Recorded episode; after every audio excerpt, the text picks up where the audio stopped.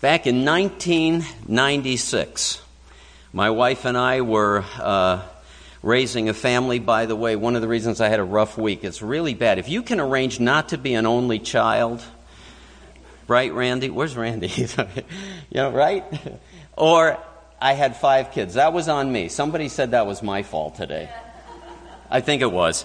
But anyway, trying to deal with a bunch of things. Sorry, but I'm so grateful as my wife and I were traveling the state and trying to deal with some things that she turned to me and said, I'm really glad you asked somebody to speak on Sunday. And so am I. So back in 1996 in our church up in upstate New York, there was this lovely young lady, a radical disciple who started attending, and she met a very fine young man. And I had the privilege of tying the knot. So their five children are kind of my fault in a way. Oh my gosh, who's that young guy in the middle? That's just wrong. Anyway, put that down. Now I'm really depressed. No.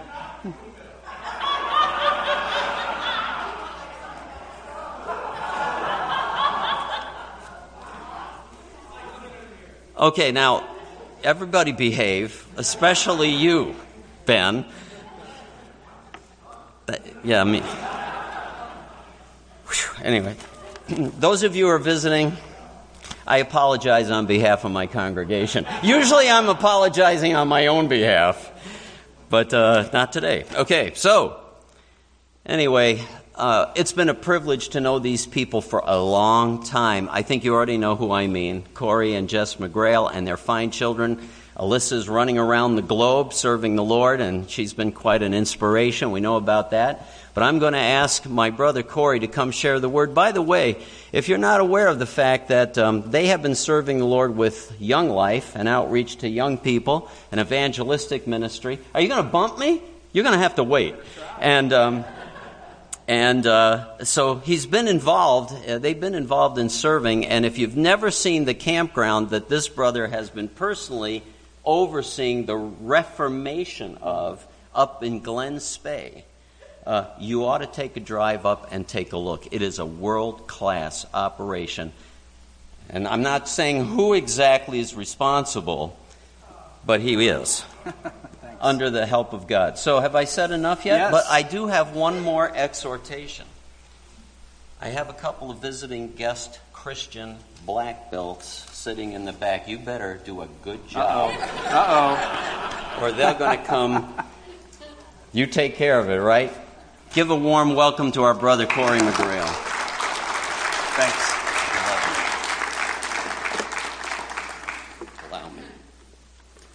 Good morning. Can you hear me?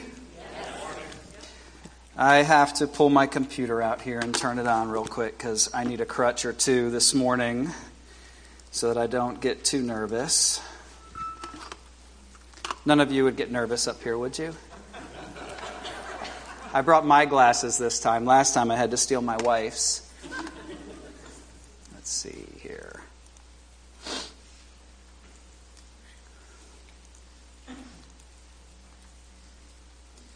John stole a little bit of my thunder with that picture that you saw on the screen. If you want to put that back up real quick, some luscious locks in that picture right there. Tell you. well, thanks, and um, good morning. I uh, when John asked me to share a couple weeks ago, actually it was about ten days ago, um, I had been preparing a couple things in. Um, what are you uh, What are you holding up? I can't read it. What does that say? Putin wants you. Who- Oh gosh, they're just being jokers over there. Some jokers in the crowd. Um, I forgot what I was saying. Uh, luscious locks. Yeah, I could talk about that all day. That, that 22 years ago when I had hair. Um, well, listen, real quick. Um, I just want to say welcome if you're new. I know John said this earlier. You're visiting. I'm glad you're here. I know the church is glad you're here. Um, sometimes for the McGrail family, it's uh, success for us just to step through the front door of church in the morning. I don't know if you guys um, are like that, but you wake up in the morning and um, either your car battery is dead, or the flat tire hits, or you can't find any more coffee, or the shoes don't match, or you can't find the hair iron. I didn't even know that was a thing until uh, about a year ago. My wife brought it in. I was like, what in the world is that thing? I had an iron, but there's a flat iron if you didn't know that. Um, sometimes I forget my hairbrush. I can't find it, you know. Um, those kind of things happen. And um, so sometimes for us, it's just a success to step through the front door. So if that's you this morning, congratulations, you made it. it's a process sometimes. Um, I think you're in the right place this morning. It's not by accident that you're here. Um, we're glad you're here, taking some time out of your busy life to come and hear what God might have to say to you today. Um, John gave a brief introduction about um, about Jess, my wife, and, and meeting us in 1996. Um, I want to talk a little bit more about that. I'm obviously not the normal speaker. I've known John since 95. He didn't know me because I just sat in the crowd at Union Center and listened and heard uh, him. My wife was attending Union Center, I'm sorry, SUNY Binghamton at the time. She was studying music, and um, she met she met the Lord. Um, and was radically, this wasn't planned. This is not in my notes. I'm trying, I don't know why I'm getting emotional about that. Because it matters, right? Um, she, uh, whew, what in the world? This is like 10 days of prep coming out right here, so I'll try and get that together. Um, she met the Lord, and John's teaching, wow, that's loud when I do that. John's teaching really impacted her, and his counseling ministry changed the trajectory of her life and the vitality uh, the freedom and the growth that she had in Christ was significant. And after that, after that, John's teaching impacted me um, personally. I um, was traveling between Northern Virginia and Binghamton, New York, when we were dating. And um, remember the old days when you used to have cassette tapes? Well, I had some of John's sermons from Union Center, and I'd pop them in my 82 Honda Civic cassette tape player and, uh, and I'd listen to those as I'd drive north um, on 81 behind all the 18 wheelers, stuck in traffic many different times. You guys know what I mean. Um, uh, John did our premarital counseling. Obviously, he eventually married us. Um, we were married in Owego, New York. Um, yeah, just uh, Owego Treadway Inn, if you've ever seen that off the highway. That was where we were married um, 22 years ago. It snowed the day of our wedding at the end of April. So um, you know, I should have known that was my sign to move south at that point in time, but I didn't. Um, John and, uh, is, in some sense, a spiritual father to Jess and I. And so, as I was listening to those tapes, um, John's used this term that uh, discipleship can happen from the pulpit. And so, as I listened to those tapes, there was discipleship happening in my car as I was driving north and south and doing those things. So, John means a lot to us. God ordained, truly filled with the Holy Spirit. Um, and sitting under his teaching, for the last couple years has been uh, what's the word? Life giving? Is that a good word? I don't know if you guys sense that, but um, uh, my soul had kind of dried up a little bit in the time when I hadn't been under John's teaching. And he's got a way, I'm going to edify him here, and I know he doesn't like this. He's got a way of protecting us, right? Allowing us to relax within um, that protection to hear the truth. And I think, I think we all kind of go when John gets up because it's so good and it's so rich. So thank you. Appreciate you, brother. Um, so we've been here about three and a half years. Um, with that said, it's a little bit intimidating to have John sitting right there because usually. usually when Tim and Derek or Gene or somebody gets up here to preach or, or David, John's not here. so, so he's right there looking at me, and it's intimidating. My intimidation is compounded by a couple other things. Um, I want to tell you a little bit about myself. I am an introvert through and through. So I love to, I get my strength from being alone and resting in that place. Some of you are shaking your heads. Most people think all Christians are extroverts. That is not true. Half of you are introverts. Probably like me. Um, and so I have a lot of things that are up here that don't often come out here. I think we got a slide up there that Ryan can throw up there. If you can see that, on the left it says what I think, and on the right it says what I say. So um, for those of you that are like that, we can be introduced now. Um, the other part that makes me super nervous is I have this recurring dream. Uh, this is a true story. I have this recurring dream. It's probably more of a nightmare that I'm walking through the uh, lunchroom at my high school, uh, and I have my tray in my hands, and I'm nervously looking around for a place to sit. I don't know if you guys have ever been in that place.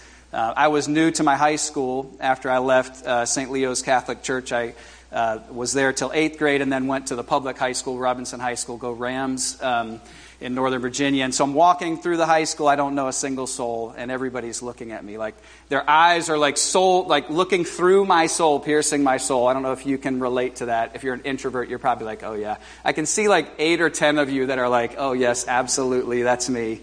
Um, so that's how I feel a little bit right now. But anyway, I'm a pretty pri- pretty quiet guy.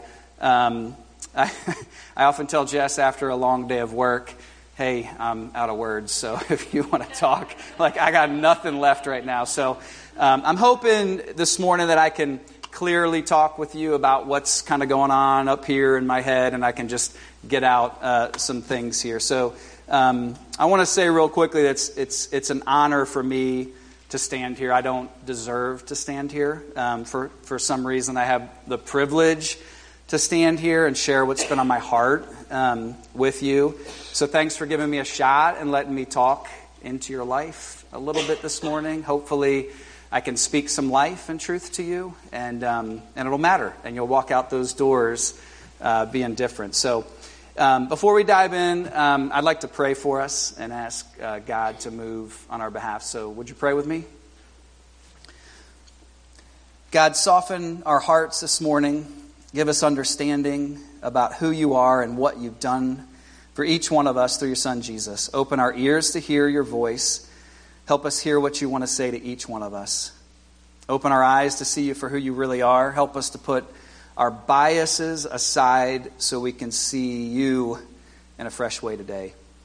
Rescue us to you. Be all the glory in Jesus' name. Amen. Well, if you'd stand with me, we're going to turn to Ephesians 2. I'd like to read this together with you before we dive in a little bit. Ephesians 2 1. I think we've got a slide to throw up here so you can read along. We're going to look at verses 1 to 10. I'm going to be focusing today more on like 1 to 6 ish. So here we go. And you were dead in your trespasses and sins, in which you formerly walked according to the course of this world according to the prince of the power of the air, of the spirit that is now working in the sons of disobedience. Among them, we too all formerly lived in the lusts of our flesh, indulging the desires of the flesh and of the mind, and were by nature children of wrath, even as the rest. But God, being rich in mercy because of his great love with which he loved us, even when we were dead in our transgressions, made us alive together with Christ. By grace you've been saved and raised us up with him and seated us with him in the heavenly places in Christ Jesus, in order that in the ages to come he might show the surpassing riches of his grace and kindness toward us in Christ Jesus.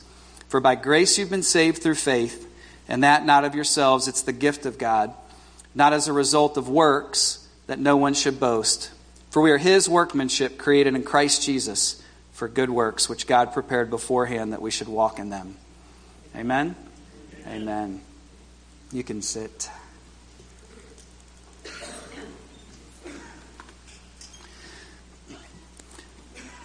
So I got a chance to um, head to the Philippines in April and go visit uh, my daughter Alyssa. Jess and I went on kind of this parent trip, and it was a really great experience. It was awesome. It was um, I wouldn't say it was like life changing. Uh, I've been out of the country a couple times before, but it was uh, very impressive, and God opened my eyes to a couple things that were going on in the Philippines we visited this place called Walking Street where girls were being trafficked into these bars and sold. And it was horrible. And um, God opened my eyes to some things as I was in the Philippines. And one of them was this passage in Ephesians. And I, and I realized it was in late April that God started laying some things on my heart. And um, I felt like it was, uh, I don't know if you've ever been like this, but God kind of took a flashlight out and was like, look at this verse, look at this passage, and it kind of illumines off the page, and you're like reading it, and you're going, What in the world? Like, I've read this a thousand times, but why is it right now, for some reason, different? Um, and so I don't know if it was because I was in the Philippines or what, um, but uh, it was just highlighted on the page to me. there were three, uh, three distinct passages, or passages, phrases that stood off the page to me in this. Um, you were dead, but God made us alive. Those were the three. Uh, so if you're if you're like a three point sermon guy, those are my three points right there. You were dead, but God made you alive. Okay, I'm going to say that about 58 times today. Um, really. Um, and so there was this highlighting of this text. And, you know, I had read this a bunch of times. I'd read it probably 100, 150 times. I've known the Lord for about 25 years. And in that process, I've read the Bible a lot, mostly in the New Testament. A lot of you guys have read this 100 times, right? Um, for some reason, this was different. God was highlighting this. Um, and I think He was doing it for a reason. Um, I want to focus on some 30,000 foot level concept, right? Macro level. This is really high level. I'm not ignoring the rest of the text. I'm not ignoring all the adjectives and the prepositions and all this stuff, but I'm focusing on this like subject, verb, object thing, right? And then this conjunction and then this subject, verb, object thing, right? You were dead, subject, verb, object. Conjunction is but. Subject, verb, object made us alive. God made us alive, right? So I'm going very, very high level. I'm not going to dive into the nuances of this text. I really just want to stay right with those three phrases. Um, so let's dive a little bit into the first one. You were dead. we don't like to listen to this, right? Um, Paul isn't talking about physical death here, right? The Ephesian people had not been, they weren't dead and they weren't resurrected, and he wasn't writing a letter to them at that point in time, right? So he's talking about something a little bit different. Um, I think he's taken a universal, common, everyday concept that people understand to make a spiritual point to them, right? You were dead. Uh, example um, here. Um, this morning, I was telling you a little bit about kind of all the things we do to get through the front door, and we consider that a, a success to get to church. Um, think about what you did this morning to get here. Um, you woke up, you brushed your teeth, you took some air in the lungs, um, showered, hopefully, put some clothes on, got dressed, ate some breakfast, drank some coffee. Um, you did all the things. You probably corralled the kids to get them in the car, or maybe your wife, or maybe your husband to get them in the car, running a little bit late, whatever it was. Um, I got here, I got to, somebody threw this microphone on me, I got to listen to the worship team warming up a little bit. Um, now I'm standing here talking, using my senses. I'm looking, I'm seeing, I'm hearing, I'm smelling, I'm doing all those things, right? We all did that this morning, right? You're all, you're all standing here or sitting here listening as I talk, experiencing all those same things, right? I can't do any of those things when I'm dead, right? You can't do any of those things if you're dead, right? I mean, that's like obvious, right? It's totally obvious absolutely nothing I could do for myself if I was dead. Um, I think Paul chooses this term on purpose, right? This term dead. He doesn't say you were asleep, but God made you alive. He doesn't say, what's that? Right, exactly. Um, he doesn't say we're wounded and we're limping along, right? But God made you alive. He says you're dead. So I think he's making a point here, right? We don't want to ignore this. We're highlighting something here that I think the Apostle Paul is trying to tell the Ephesians, who, by the way, were believers in Jesus. They were not new, they were, I shouldn't say they weren't new converts. They knew Jesus, right? This whole text is addressed to the Ephesian church, who all had committed to Christ, who all had had a faith moment or a but God moment and had said yes to Jesus, right? That's what we're seeing here. This is not addressed to people who don't know God, because if it was, it would say you are dead, right? But it says you were dead, right? Not you were asleep, not you were limping along doing okay on your own, and maybe a little bit of God and this and you and what you're doing made you alive, right? He's saying you were dead. I've got a funny video here I want to show you real quick. Um, this is uh, one of my favorite movies in the world, The Princess Bride. Uh, there's a great shout out to the Princess Bride. Bride. bride. Um, let me set this up real quick. If you're not familiar with the movie, Westley is on a crusade to rescue Princess Buttercup. She was kidnapped by Prince Humperdinck. Humperdinck captures Westley, tortures him because he wants the babe, right? So he's going to take out the guy that wants her affection. Um, everyone thinks Westley's dead. His friends bring him to the infamous Miracle Max, right? Miracle Max is this crazy doctor. Um, and so we're going to pick up the scene right there.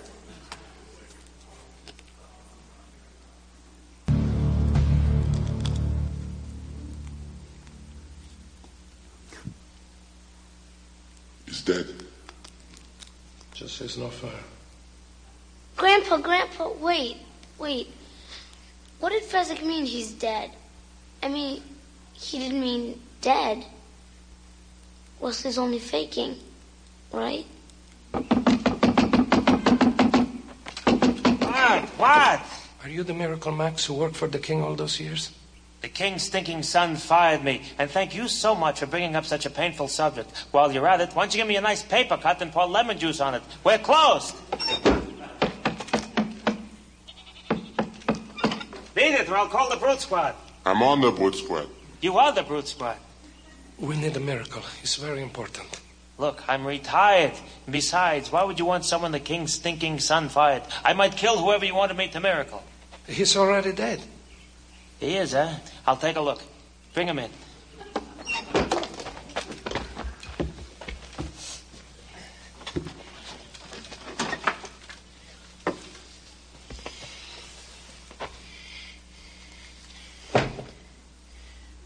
I've seen worse.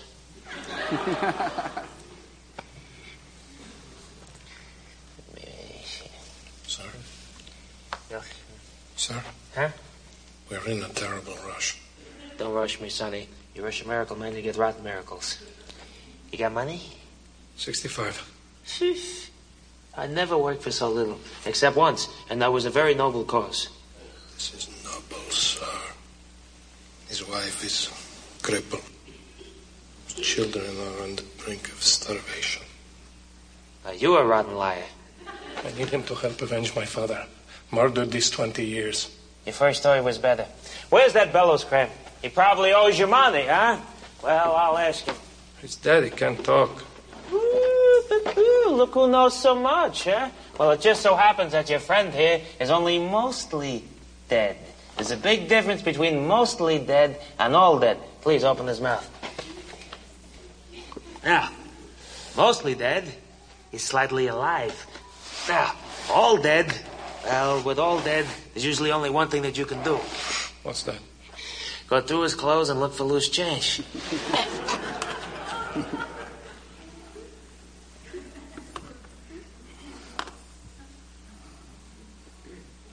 I love that.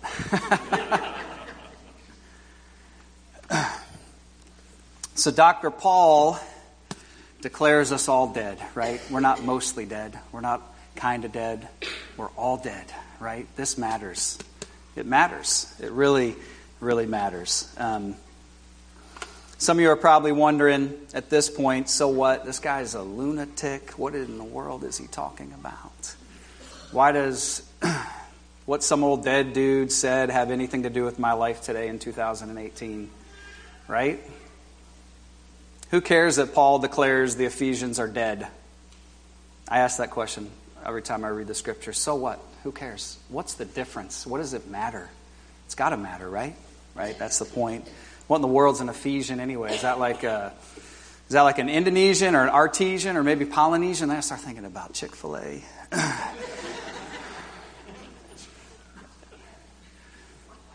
Ephesus isn't even a real place, is it?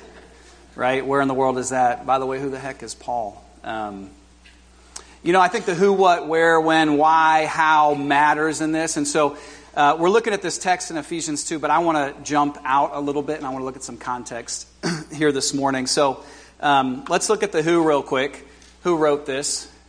You guys can say it if you know it. Paul. Who did he write it to?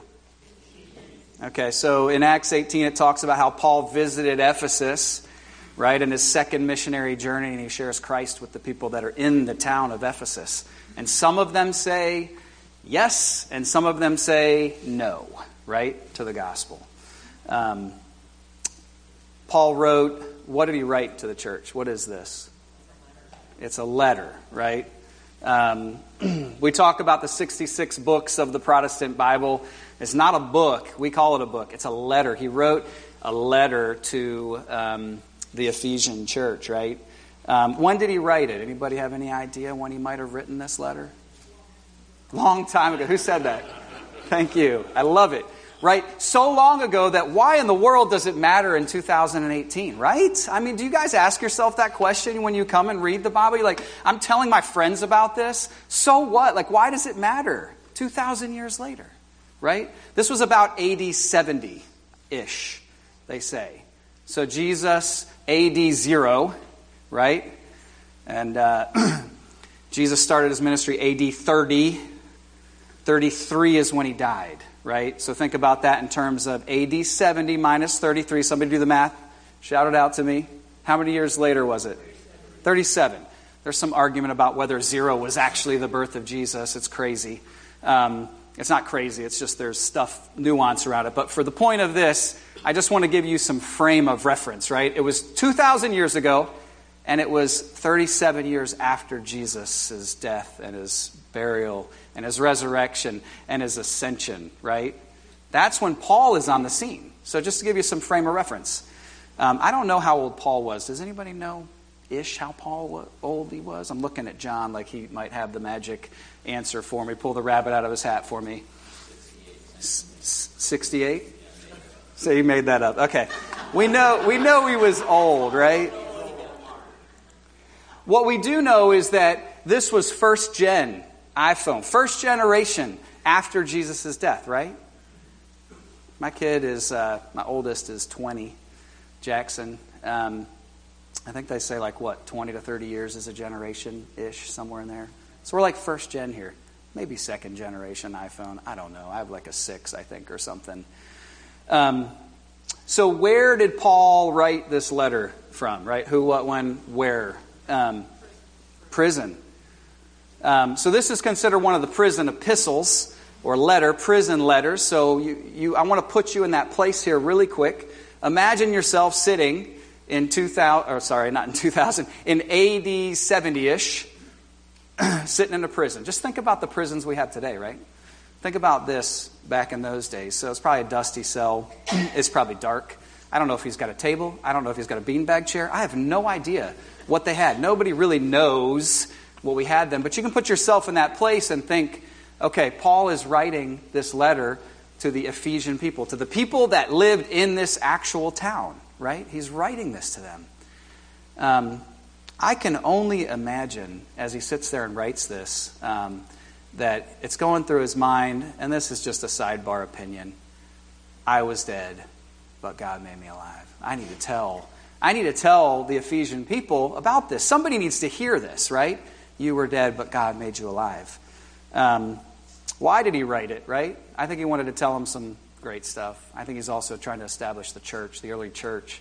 Um, lived off of some of this, these words, and the doctrine that um, was established was through some of these letters that were written. So, um, so I want to talk about real quick. I want to talk about Ephesus. Like I, I, don't know if you guys, when you read the scripture, you're like reading through and you're like Antioch and Galatia and Ephesus. And like, where in the world are these places? Do you guys ever think that? Like, where in the world is Carmen Sandiego? Like, where in the world is Ephesus? Like, do you actually, like, I, I, I try to pull out like my, my globe. I don't really have, well, my kids have a globe. I pull up um, Google Maps.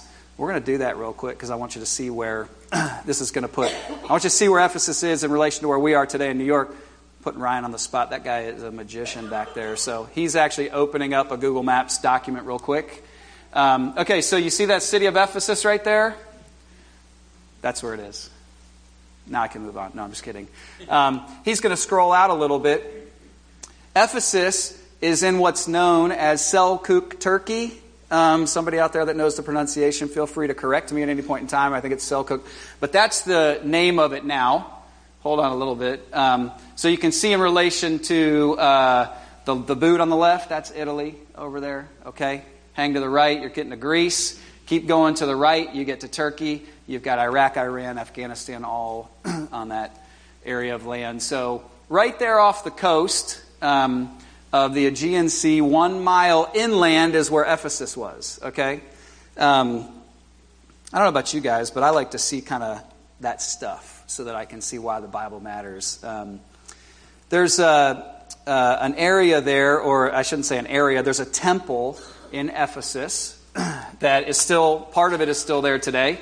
Um, he's gonna, Ryan's going to pull up a slide there. So uh, there's about, I think they said there's about 11 columns left in it. It got destroyed. That's the temple of Artemis. Artemis. Um, again, if you know the pronunciation. What was that?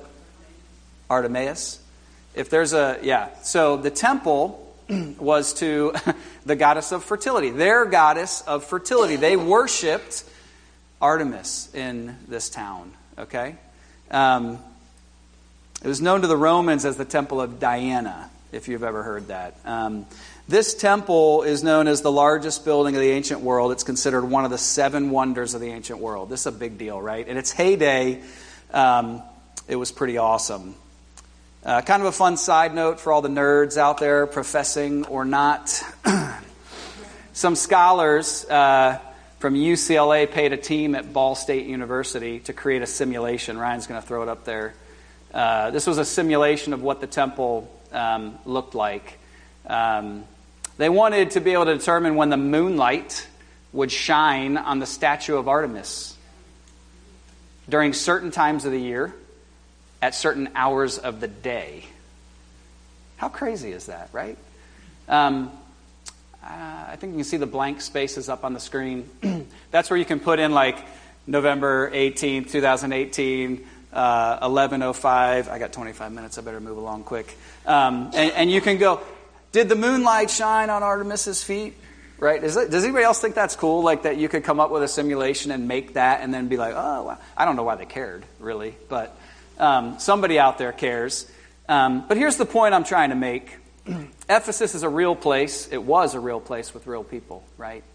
Um, this isn't like some cosmic magical thing that we're talking about. Like the Bible is a real deal. It's a historical document, and it teaches us some great, great things. Um, this isn't a fictional place like we see in literature or in the movies or TV. Um, some of you guys are familiar with like West Egg from F. Scott Fitzgerald's The Great Gatsby. That's a fictional place. Panem from The Hunger Games, right? Fictional place. Um, Archie's Riverdale, it does not exist. It is not a real place. I know some of you are sad to hear that. The Green Arrows, Starling City, and Central City, one of my favorites. Still not real. I can't go there. I can't go tour and visit, unfortunately. Bat, Batman's Gotham City, some of um, the folks that used to watch the black and white Town of Mayberry, Andy Griffith show, doesn't exist. it was based on his hometown in Mount Airy, North Carolina, okay?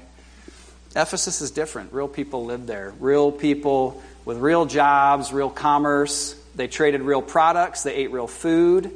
They had real places of worship, right? This temple was, was one of those. They had real silversmiths who worked in the community. They made um, little trinkets out of silver of Artemis so they could kind of carry them around and worship her in that manner. Um, Paul preached the gospel to these people during that second missionary journey I was talking about. Some people believed in Jesus and some people didn't. So he started a church with the people that did, right? Not with the people that didn't because they didn't care. But he started a church with them.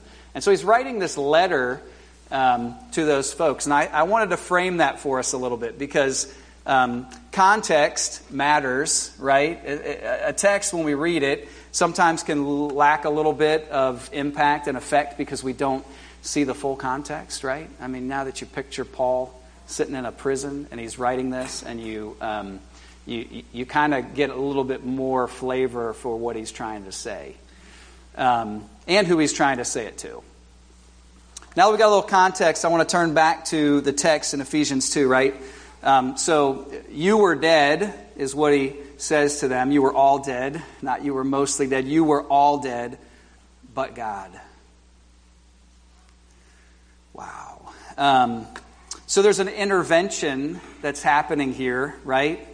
Um, God's intervening. Something unusual is happening. There's a glitch in the matrix, right? There's a disturbance in the force. There's an unusual fluctuation. Um, so I want to talk about Paul. So before Paul Does anybody know what his name was before he became a Jesus follower? Saul, right? So we, we know a little bit about Saul. One of the things we know is that he led the initiative to persecute the early church, right? So he was, he was on the front lines persecuting Christians. This guy that was writing this letter in a prison, he was on the front lines taking Christian believers and putting them in prison. Um, and he wasn't passive about it either. Um, he wasn't a Monday morning quarterback who was talking about what happened on Sunday.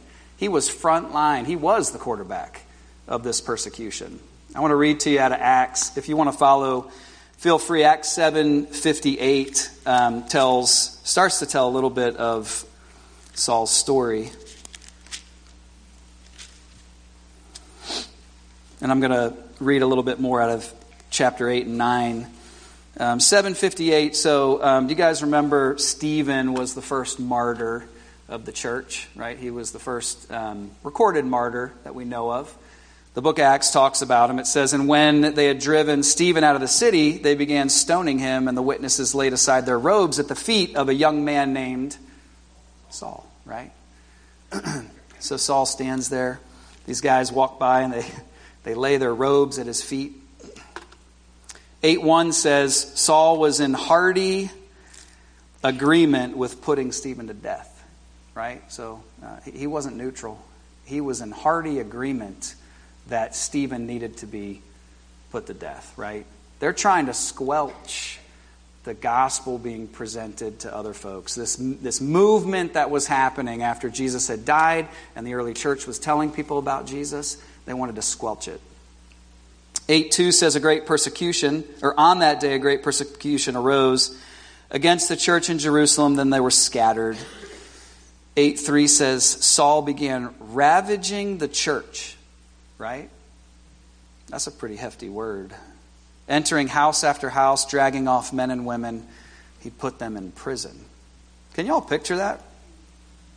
Right? Can you picture sitting in your house and some guy bangs in your door and he grabs you and your wife and he takes you and puts you in prison? I mean, that's. I don't, I don't want to call a spade a spade, but I'm just reading the text and what it says here, right?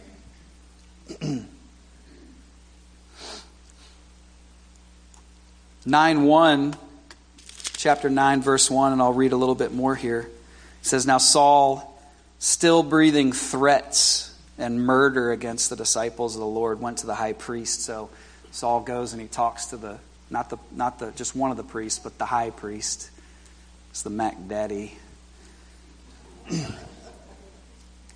he asked for letters because he was going to Damascus and he was going to go so that he could put more Christians in prison right? And so he wanted a letter saying, it's okay when I get there to take these people and bring them back. I have the authority to go do that, right? So he gets these letters, tucks them away in his pocket, says if he found any belonging to the way, both men and women, he might bring them back bound to Jerusalem, right? He's going out to arrest Christians. That's his motivation. That is what he is going to do. That's important, I think, for us to see that. He's an activist against Jesus. Right? He's actively persecuting Jesus the Messiah. he stood in opposition to all that the gospel stood for. Right? He's trying to destroy it. He's actively trying to squelch the gospel so it wouldn't continue to get spread. If you want to join me in chapter 9, this gets really, really interesting and really, really exciting, in my opinion. Um, it says, And it came about that as he journeyed, he was approaching Damascus. So he's going to this other town, Damascus. He's got these letters in his pocket. And suddenly, a light from heaven flashed around him. And he fell to the ground and heard a voice saying to him, Saul, Saul, why are you persecuting me? And he said, Who are you, Lord? And he said, I am Jesus, whom you're persecuting. But rise, enter the city, and it shall be told you what you must do. So there's this intervention, right? Not only is there an intervention, there's an introduction, right? Um, Saul, Saul, why are you persecuting me? Right? Could you imagine? Like, I mean, this is a guy, he's going to Damascus. This is like a real event. It happened. I don't know if he's walking around a donkey or a mule or whatever, but it, but it occurs as he journeyed. So he's going actively to go grab Christians and stick them in prison. as he's approaching Damascus, getting ready to come into town, right? He's stuck at the exit on 84, getting ready to go to Galleria Mall. He is almost there. Christmas traffic is coming, and he is about to get there, right? Suddenly, a light from heaven flashed around him. Intervention, right? Something is happening here. Um, he fell to the ground. So, so, if you know anything about Saul, um, you know that he was well versed in the Old Testament, right? Um, uh, in later on in some of the other letters, it says that he was a Hebrew of Hebrews. He was the all-star Jewish guy right? I mean, he knew the Old Testament back and front. And so when light shined, sometimes that meant something in the Old Testament. Do y'all have any any stories coming to your mind right now of light shining and things getting ready to happen? Like Saul is taking the things that he's reading in the Old Testament, he's going, something big is about to happen, right? This isn't like a minor deal. This is like this is a major glitch, major disturbance getting ready to happen. I love this. Saul, Saul, why are you persecuting me? Who are you? Maybe it was, Who are you? Maybe it was, Who are you? I, I don't know. It's hard to get the um, intonation of the verse through the text, right? All we know is he said, He calls him by name, and he says, Saul, why are you persecuting me? Who are you, Lord? Oh, And here's the introduction I am Jesus, right? Um, I think that's significant. Um, this is the guy that you have been persecuting. I am Jesus, right? Think about his Old Testament roots. The great I am was the same one that Moses said when they, who should I tell him I'm, whose name should I tell him I'm coming in? Tell him the I am sent you. Oh, I am Jesus, right? Paul or Saul knew what was happening here, right? The great I am is expressed in Jesus Christ, right? Um, I am Jesus. I'm the Messiah that you've been persecuting. You know that Messiah because you're Jewish, right? And you know that there's a coming awaited one, a Messiah that you're expecting to come. He just didn't believe that it was Jesus right? You think he could have he, uh, recognized that that was the Messiah? I mean, uh, the Lord. But uh, yeah. even today, the Jews, um, Jesus was a heretic. Jesus was a heretic. Yeah. And you know what? Uh, to the Jews, yeah. For him to wrap his head around. Yeah. That the Messiah had been here. Yeah. And so, you know, they were expecting a, a lot of different things than what Jesus was, right? Um, but there's this introduction that occurs. Saul, Saul, why are you persecuting me? Who are you, Lord? I'm Jesus. Right? Intervention and introduction. Saul is not a man who is for Jesus. He's a man who hates Jesus, right? He's putting people in prison. A man that rejected the Messiah who is persecuting his name. Think about this. This is the God of the universe introducing himself to a man that he created right? He's introducing himself to a man that he created. He doesn't need an introduction, does he? Right? Look around you. God is everywhere. Like you don't need, you know, I need to introduce myself. I don't need to introduce myself. I'm God, right? The scripture tells us that Jesus is the visible expression of the invisible God, right? We like to say in Young Life, he's God with skin on right? You want to see what God is like? Go look at Jesus. There you go. And so this introduction happens. If I was Saul, I would expect God to launch a lightning strike from heaven against me. That's what I would expect, right? Rather than give me an introduction. Why on earth would Jesus have anything but anger and retribution for this guy? Does that make sense? Are you tracking with me? I think you are, but maybe I'm just standing up here talking to myself. I don't know. This is a radical introduction, right? It's memorable. you think Saul forgot this? I don't think so. I remember when, I wasn't going to talk about this. I remember when I met my wife.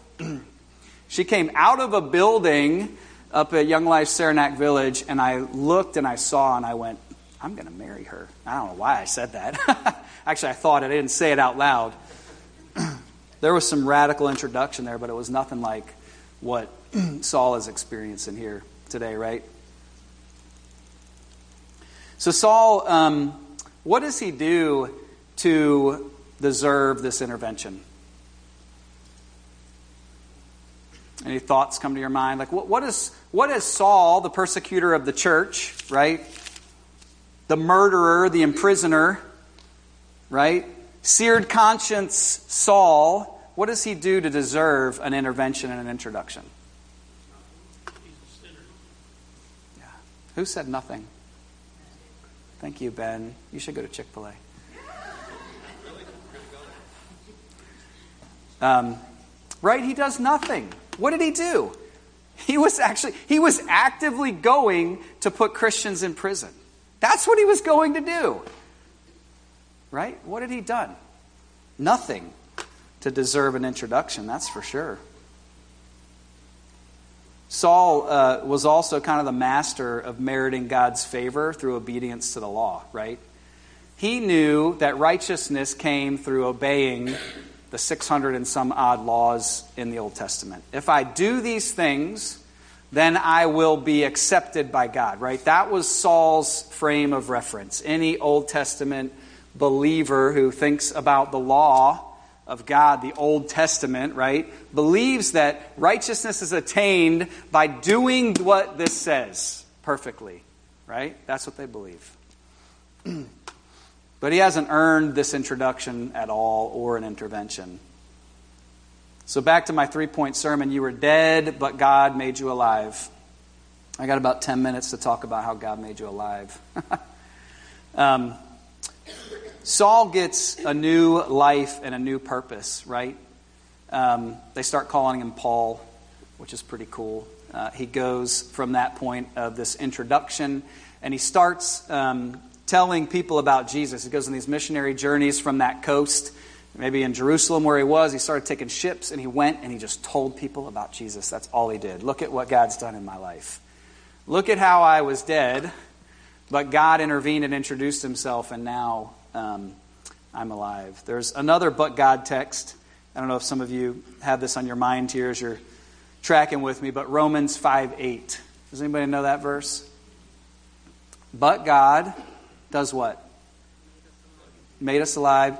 He demonstrates his love for us in that while we were sinners, what happened?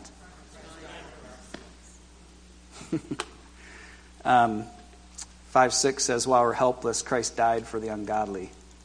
So there's this demonstration, right? God demonstrates. It's like, uh, I kind of think of those like um, the uh, guys that lift weights. I don't know what you call them. Um, weightlifters. those guys that lift weights. Out there doing this demonstration, right? They're, you know, oh, look at all this. Uh, awesome. Uh, this. Uh, and muscles are popping out of places you didn't know muscles existed. Isaiah 52:10 says that God bared his holy arm on our behalf. Talk, talking to the, um, to the Israelites, right? So God, he flexed on your behalf, right? He, he, uh, that's what he is, that's what he's doing. Um, that's how he's demonstrating it. And he's demonstrating it through Jesus, which I think is pretty cool. Um, Every good story needs a rescuer, right? Um, someone's stuck, and then a rescuer comes on the scene, swoops in at the last second to save them. We kind of crave those types of stories. Um, there's one here, if you remember from July, um, the, uh, the cave rescue in Thailand. You guys remember that story? 12 members of a football team. There was a coach, 23 year old coach, took them all in this cave. And they're like a couple miles in. I mean, they're not like 15 feet, they're like a couple miles in. It's like That, that would be my other recurring nightmare, other than holding the tray, would be like in that, being in that place, right? Heavy rains partially flood the place. They seek higher ground. They find this place where they can be. Um, they find themselves in need. They can't get out. If you remember, there was a Thai Navy SEAL who died trying to rescue them. And then it was like 11 days before the first diver found him alive. And then, of course, I think it was 18 days later, they get rescued. You can see the smile and faces.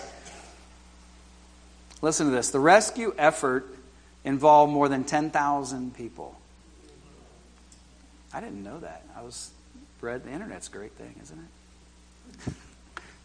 Including over 100 divers, many rescue workers, representatives from about 100 government agencies, 900 police officers, 2,000 soldiers, 10 police helicopters, 7 police ambulances, more than 700 diving cylinders. I guess that's like oxygen and the pumping of more than a billion liters of water out of the caves. There you go, Derek. Well, liters, not gallons. English liters. I have no idea how many a billion liters is. I don't even know how many a billion gallons is, so it doesn't really matter. There's a lot of water.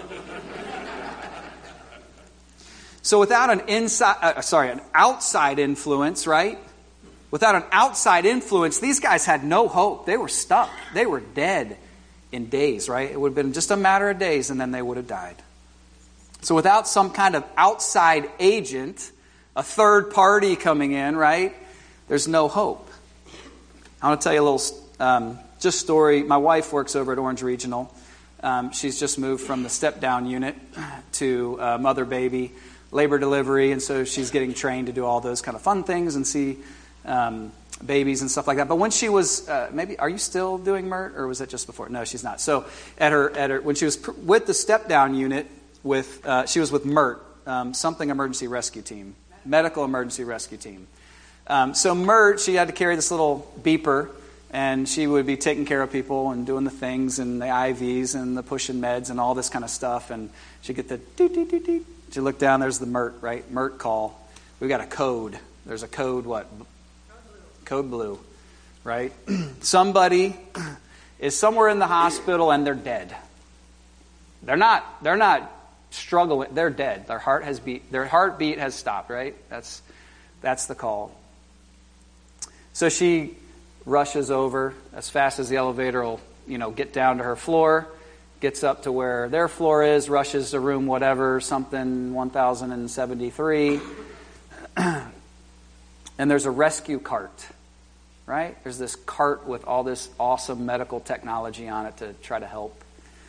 Um, somebody who's dead. And so she goes by and she pushes the rescue cart in and she shuts the door and she keeps walking. No, she doesn't do that, right? You, you push the rescue cart in and you go, hey, good luck.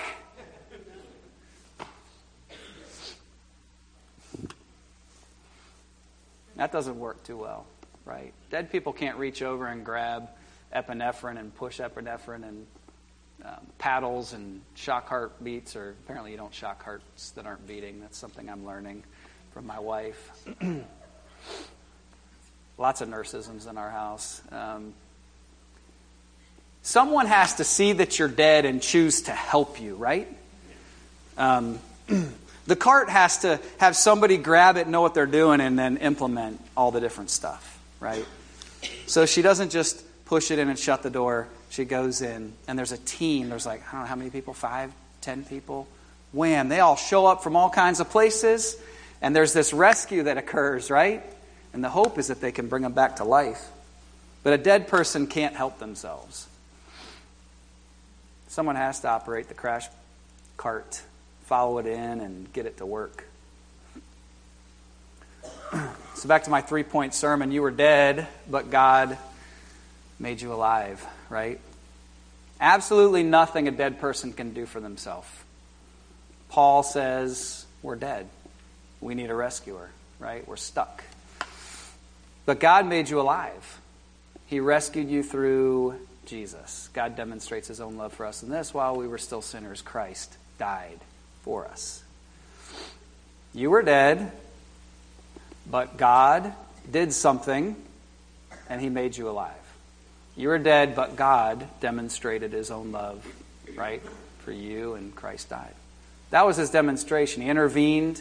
Saul did nothing to earn God's favor. In fact, he did the opposite, right? We talked about that. Jesus introduced himself. He had previously died for Saul, right? It wasn't didn't happen after. This was AD 70. Jesus was already dead, and he says, "This is what I did for you.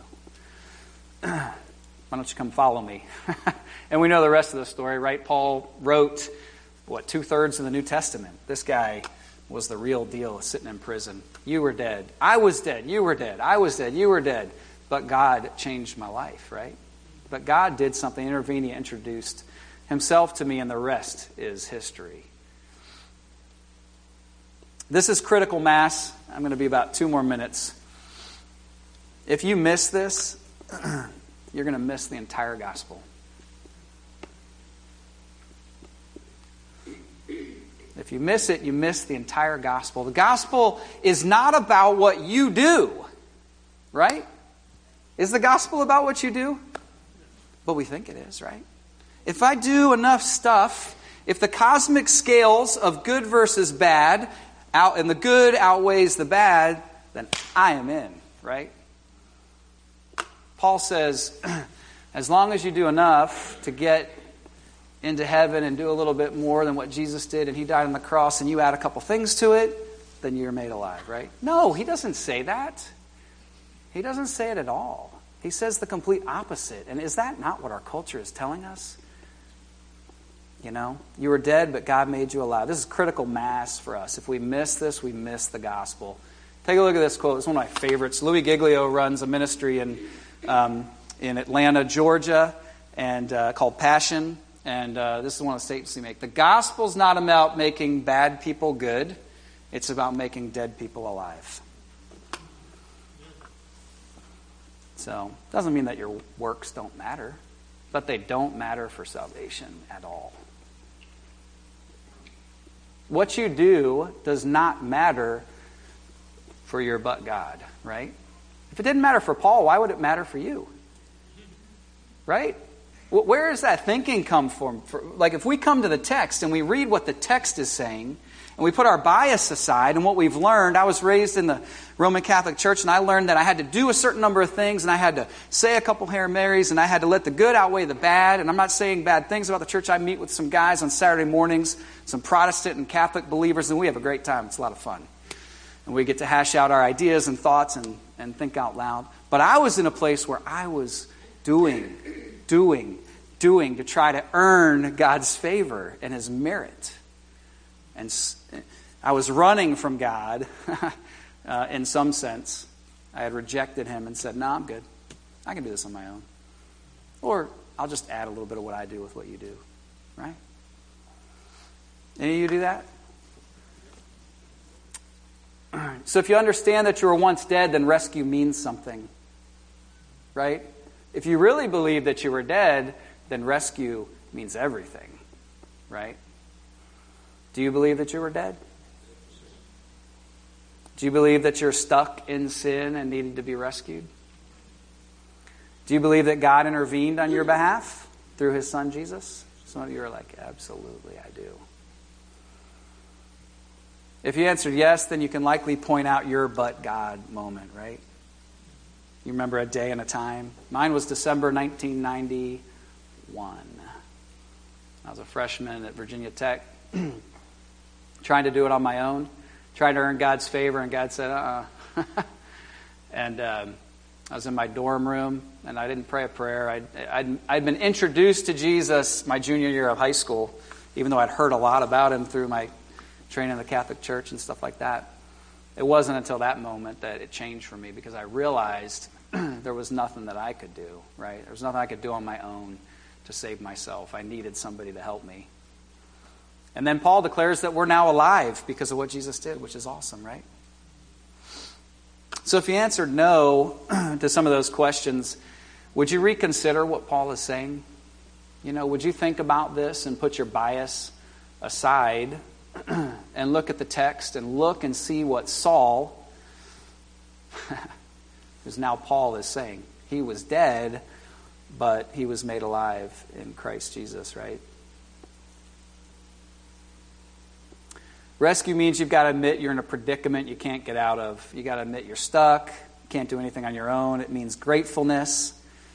The focus then stays on Christ. Um, if we believe we can earn our own way or do it on our own, then we don't need to be rescued. Right? So that's it. I went a couple minutes late. Thanks for letting me go a couple minutes late. Um, we'd love to talk more about you if you kind of this kind of pricks some things in your mind and you're like, I got this one question, man, I got to get an answer. If I don't get it answered, then I'm not going to move forward this week. Get your uh, get your answer. You know, there's lots of people here, John and the elders, um, folks that you see up, up front, folks that you see in the congregation, whoever brought you as a friend visiting. You know, just grab them and ask them your question. Um, if you don't know Jesus, man, I would just beg you to give it some thought. I'd beg you to reconsider why um, you haven't, and why, um, you know, what you need to do in that. Because this doesn't apply to you. It says if you were to, this was written to Christians, this would say you are dead. Like I was before I came to know Christ. Like anybody in this room that knows Jesus would say, I was dead, right? that's the condition you're in. You're stuck and you need a rescuer. And so let me pray for us and then we will um, head on out. Actually, I think we have, are we going to do a song? Do we have time to do a song, John? Probably not. No. John says no. So um, let's pray and then we'll get on. God, grateful for uh, your, your written word to us in this letter uh, that Paul wrote to the Ephesians. I pray um, that these three phrases would mean something to us uh, more than maybe what we came in here this morning thinking. Uh, God, if we know you, I pray that we'd rejoice in that. We wouldn't trust in our own good deeds and things um, in our relationship with you, but that we would look to you as our Savior, as our guide, as our rescuer. Um, God, if we don't know you, I pray we'd reconsider that and come to you in faith. In Jesus' name, amen.